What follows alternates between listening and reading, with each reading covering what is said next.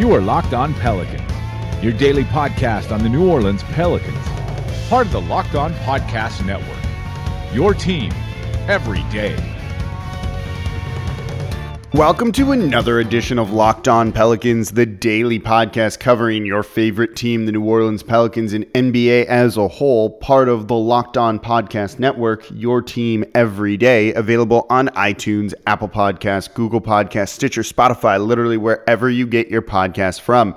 I'm your host, Pelicans Insider, credential member of the media and editor over at LockedOnPelicans.com, Jake Madison, at NOLA Jake on Twitter, here with you all on this Tuesday, day after the Pelicans get a very important victory over the Memphis Grizzlies, 126 116. A blowout for the most part till the very end when this team made us a little bit nervous, but they pulled it out. We'll look at this one by the numbers, then go a little bit more in depth in this game in the second segment because there's a lot to take away in a very positive manner. And then finally, in the third segment, we will talk about Zion Williamson, how he will be integrated back into this offense, what they plan on you, how they plan on using him based on what we saw in preseason and what he's been doing at practice. And then we'll of course cover his return on the Wednesday show in full. So let's dive into it all in today's edition of Locked On Pelicans. All right, in the afternoon game, the Pelicans took on the Memphis Grizzlies MLK Day game. Very cool that one is in Memphis. As I said on yesterday's show, New Orleans used to have one of these too, which I think would also be really nice to have. But certainly, without a doubt, Memphis should be hosting one of these games, and they are. And it's cool that New Orleans has played in this one the past couple of years in Memphis since they st- stopped hosting their own game at like noon on this Monday. So it was a 126 116 victory, a game that the Pelicans led by as many as 25 five in before things kind of flipped and the Grizzlies stormed back in the fourth quarter, winning that one 39 to 28. But New Orleans had built up a lead. They recovered and withstood the run from the Memphis Grizzlies. JJ Redick hit a big dagger of a three to put them up six. And at that point, that was basically all she wrote. And the Pelicans get a victory on the road against the current eighth seeded Memphis Grizzlies. First of four games these two teams will play, with four more coming against the San Antonio Spurs, too. That's that's a big deal because those are two of the teams ahead of you in the standings. So going up against them and getting victories against them is really important. They had those games have a little bit more extra to them. This one by the numbers on the night, it was a different starting lineup. Out was Derrick Favors along with Jahlil Okafor. Okafor had been out. Same with Kenrich Williams too. But back came Jrue Holiday and he was a star in this one. He exploded for 36 points on the night, was 7 of 10 from three, chipped in six rebounds and two steals as well. He was 12 of 18 from the field overall. Basically, the rest did this dude some good. His shot was falling. The shot was just falling for basically every Pelican. They were undersized in this one, and we'll discuss that more in the next segment when we go into some of the strategy and the coaching decisions in this game because I think they were pretty interesting. But three point shooting, hot all around for New Orleans, none better than Jrue Holiday. Seven made threes is a career high for him, 36 points on the night, leading the team. Also playing excellent defense against assumed rookie of the year, Ja Morant. Ja Morant went 5 of 14 from the field, just 16 points on the night. That's pretty good to hold that dude to those kind of numbers. Brandon Ingram up there, 25 points on the night, six assists, four rebounds, six of 14 from the field, two of six from deep. But you know what? He went 11 of 12 from the free throw line after some struggles recently. Missed his first one, then made all next 11 of them. Nice to see that from him. The six assists, again, surprising, but not really over the past couple of games because he's been running a lot of point forward, point guard role in the in the half court offense with New Orleans, splitting a lot of that with Lonzo Ball. Jaxson Hayes getting the start in this one with the team being a little bit thin at center without Okafor and Derrick Favors. Five points, six rebounds, just two of two. This was not the easiest matchup for him, and you can start to see him hitting maybe a bit of a rookie wall and struggling. But there was a guy off the bench who played some center minutes for New Orleans that really opened things up. We'll touch on him coming up here. JJ Redick, three of nine from the field, two of seven from deep, including one really big three that that just sealed the game. 10 points on the night. He was also 2 of 2 from the line, drawing a very smart shooting foul at one point on a possession that looked like it was just busted for New Orleans. Lonzo Ball, not the best shooting night, 2 of 9 from the field, but two made threes out of those. Eight points, nine rebounds, five assists. Also did some very good defense against Ja Morant as well. Off the bench, you had Josh Hart, 10 points, five rebounds. Dude just acts like he's 6'10. He seems so much bigger than he actually is with some of the rebounds he goes and gets. And just having a dude like that in limited minutes, under 20 in this game, can make some really big plays for you. E'Twaun Moore, nine points on the night, four of 10, one of two from uh, deep two rebounds, two assists. Frank Jackson, uh, 18 minutes on the night, two of five from the field, two of three from deep, six points, also chipped in two rebounds, and then Nickeil Alexander Walker getting about 13 minutes of run.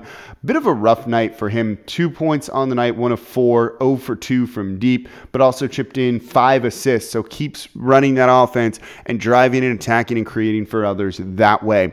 The one name off the bench I did not mention because he was big in this game and I wanted to save him for last. Maybe the best surprise we had, Nicolo Melli, six of 11 from the field. He got some minutes at center, playing 27 minutes in this game.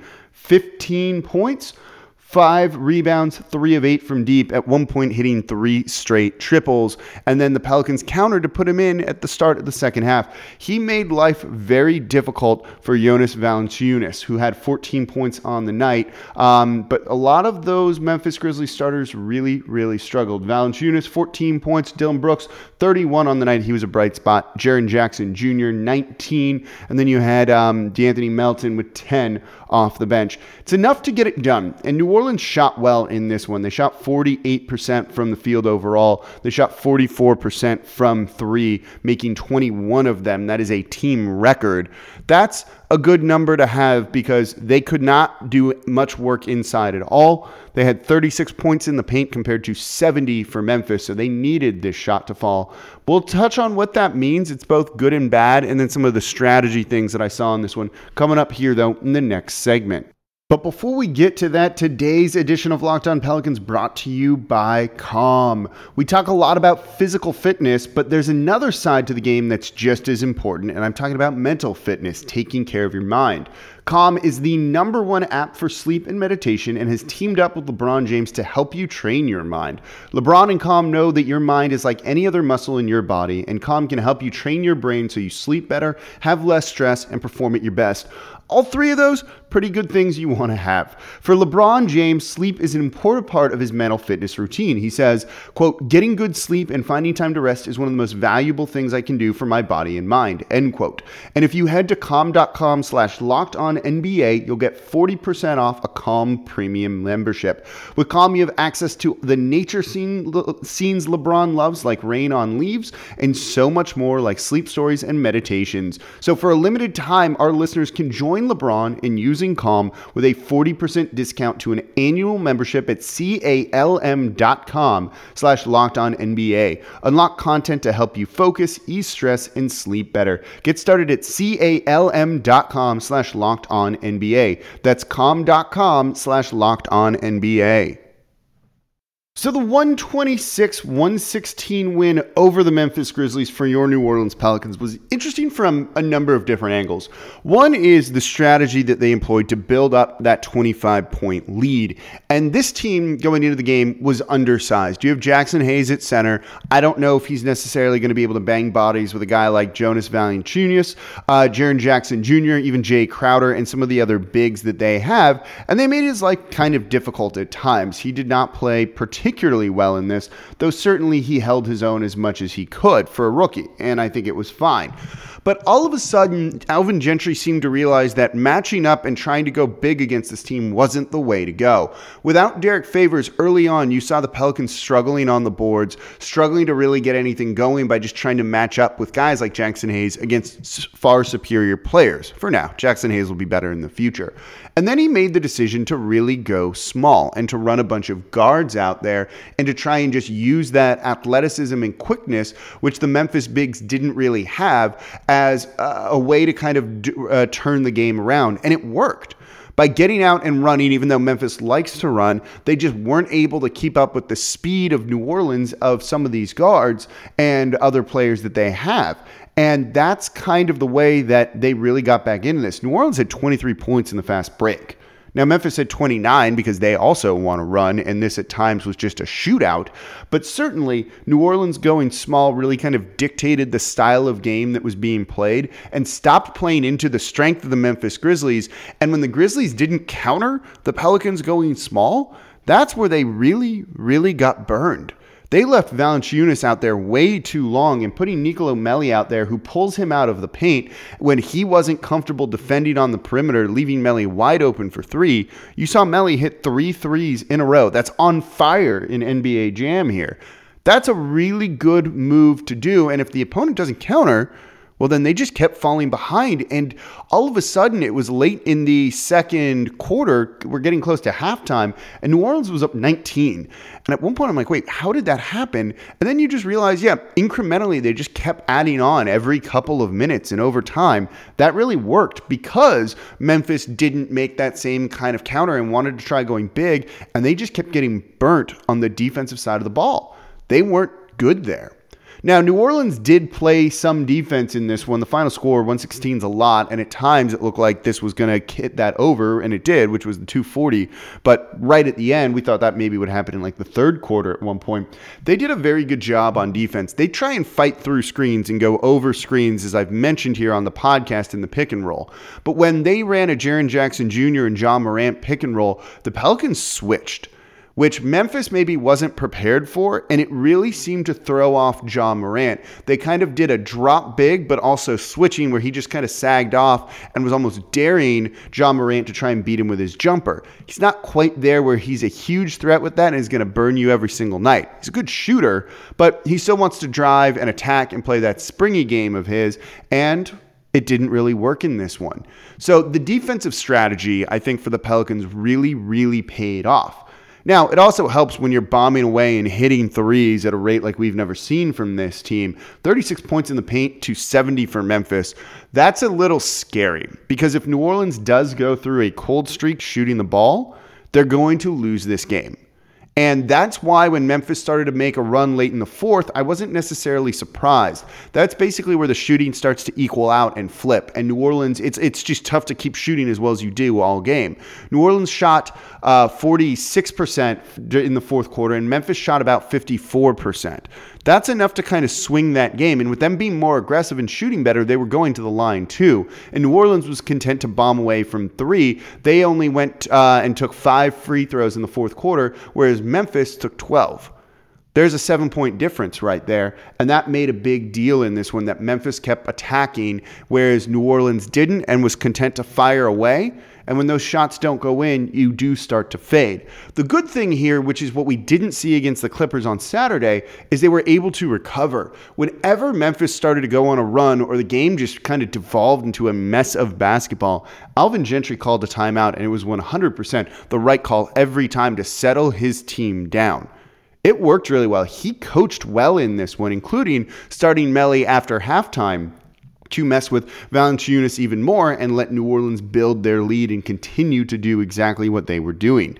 This was a well coached game from Alvin Gentry and the rest of the staff, knowing to switch instead of have these guys fight through screens and to then just, you know, make the right moves with the personnel and take the right timeouts. Overall, a very good game for New Orleans. This one was going to be closer. And easily, if they had a bad shooting night, you would have had to adjust on the fly in the middle of the game again. Luckily, the shooting was working and you didn't need to do it. But I wouldn't say this was like a complete blowout of the opponent. Slightly worse shooting night. I don't necessarily know if New Orleans wins this, but it shows you they have the shooters. And I've said all year long, I believe in the three point shooting from this team, and they showed you why I believe it in the game yesterday, and was enough to get them a win over a division opponent that's ahead of you in the standings that you absolutely need to beat four out of four times if you can. So, overall, great game for New Orleans to weather that run at the end, have JJ Redick, the veteran, hit a very, very key and big shot that just put the game out of reach, the absolute dagger against the Memphis Grizzlies. New Orleans on the night now moves to 17 and 27. Memphis falls to 20. 20 and 23. And hey, playoffs still alive and kicking for the Pelicans, who welcome Zion Williamson back in the next game. You won't ever have to, at least for now, maybe not ever, but for the foreseeable future, you don't need to worry about watching Pelicans basketball without Zion. We're going to talk about that, how he's going to be used on offense, what they do with him on offense, coming up in just a moment. But before we get to that, if you've been a listener of this podcast, I'm sure you've heard all the great advertisers working with Locked On to reach sports fans. But you may not know that Locked On Pelicans is a great way for your local business to reach passionate Pelicans fans just like you. Unlike an, any other podcast, Locked On gives your local company the unique ability to reach local podcast listeners, not just any podcast listeners. And with Zion coming back, there is no better time. If your company wants to connect with Pelicans, Pelicans fans and is uh, which is a predominantly male audience that is well educated with disposable income, then let's put your company right here on this Locked On Pelicans podcast. Local fans love to support local businesses. Text the word advertising to 33777 or visit lockedonpodcast.com slash advertising to let us know who you are. We'll get our team to help you achieve your locked on advertising success. Once again, text the word advertising to 33777 or visit lockedonpodcast.com slash advertising. So I watched the TNT broadcast of the game yesterday against the Grizzlies. Normally I try and tune into Fox Sports and hear Joel Meyers, but I was curious to see what the national discussion around the Pelicans was. And it was over, overall for their broadcast, that was actually pretty good. It's not normally that good. So I was happy to hear that just first and foremost if you're going to, you know, spend a couple hours watching something. But they talked a lot about Zion Williamson and his fit with the team, and it kind of focused around the three-point shooting that the Pelicans have that they're going to put out there on the court around him. Then I saw Channing Frye, former NBA player, at, you know, someone tweeted at him being like, "Who's going to who's going to start with Zion?" And he goes, "Pick any four shooters." That's it's tough to discuss because yeah, look, put four shooters around Zion and give him space and let him cook, and it sounds like it's going to work.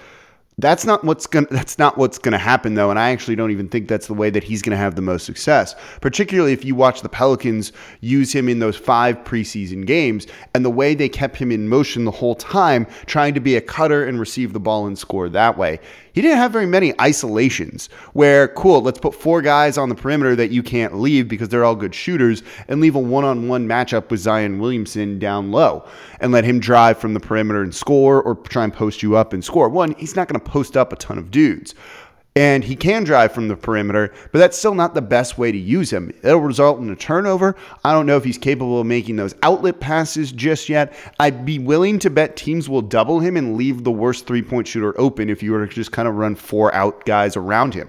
So that's. as I lose my voice here, is not how it's going to go. The Pelicans are going to use their normal starting lineup. I do think it will be JJ Redick on the bench, though that remains to be seen when Zion's eventually starting, and he's likely coming off the bench for this first game um, because they don't really know how they're going to be able to use him just yet and what his minutes are going to be or anything like that until they get him out there.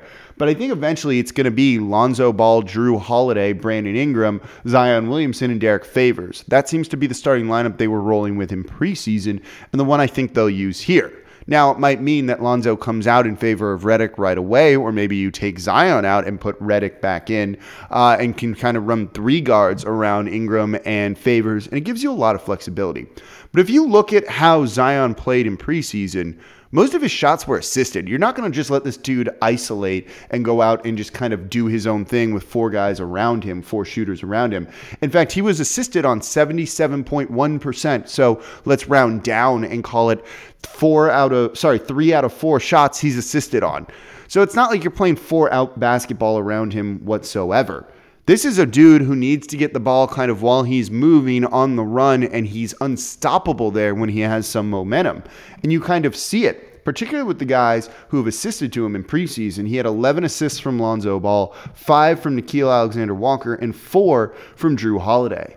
They used him on a lot of shortcuts, short rolls in the pick and roll, different things like that to get him the ball while he's already moving. If he's on the perimeter, he darts towards the basket when someone else drives and tries to get that pass when a defender rotates over and creates some space. Once he's moving, catches the ball with those big hands of his, yeah, he's unstoppable. Rudy Gobert couldn't even cover him during that time when he could just go right at him after he got the ball already with a head of steam. And that, I think, is how you're going to see him really score. That's how he scored most of his layups in preseason. So putting four shooters around him and letting him do his thing. No, that's not really going to work. That also gets the ball out of a guy like Brandon Ingram's hands, out of Jrue Holiday's hands, out of Lonzo Ball's hands you don't want that. You want those guys still running the offense, still doing their thing. And all three of them at this point now kind of sharing ball handling duties. And let Zion just be like the other dude out there on the court. Let him not be the focal point. He doesn't even need to be with how well this team is playing currently. He can just kind of fit in, find what works, and go out and do it, and also rebound the ball. We want that too, and play in transition. But he doesn't need to be, nor will he likely be, the focal point of this offense upon his return on Wednesday. We will get more data on it. We'll be able to see it firsthand how they plan on using him. But this is what they did in preseason. They're just going to scale that back some, probably. They're not going to try and unleash him fully for these first couple of games or even maybe at any point during the regular season and hopefully postseason if the Pelicans get in. So look for him to do a lot of little short curls, short rolls, different things like that, cutting from the wing, cutting from the corner as they try and kind of get him in motion to get him the ball that way. That's how this is going to work. And guess what? That fits in perfectly what they're already doing on offense. That means he can just seamlessly get in there. So while there might be some sort of continuity disruption by easing him back in and getting him back in with this team playing well, it's not like he takes a starring role and needs the ball in his hands constantly to create. He works very well off ball. And I think that's one of the reasons why they're so excited to get him back out there and why he can be a net positive pretty much immediately for New Orleans.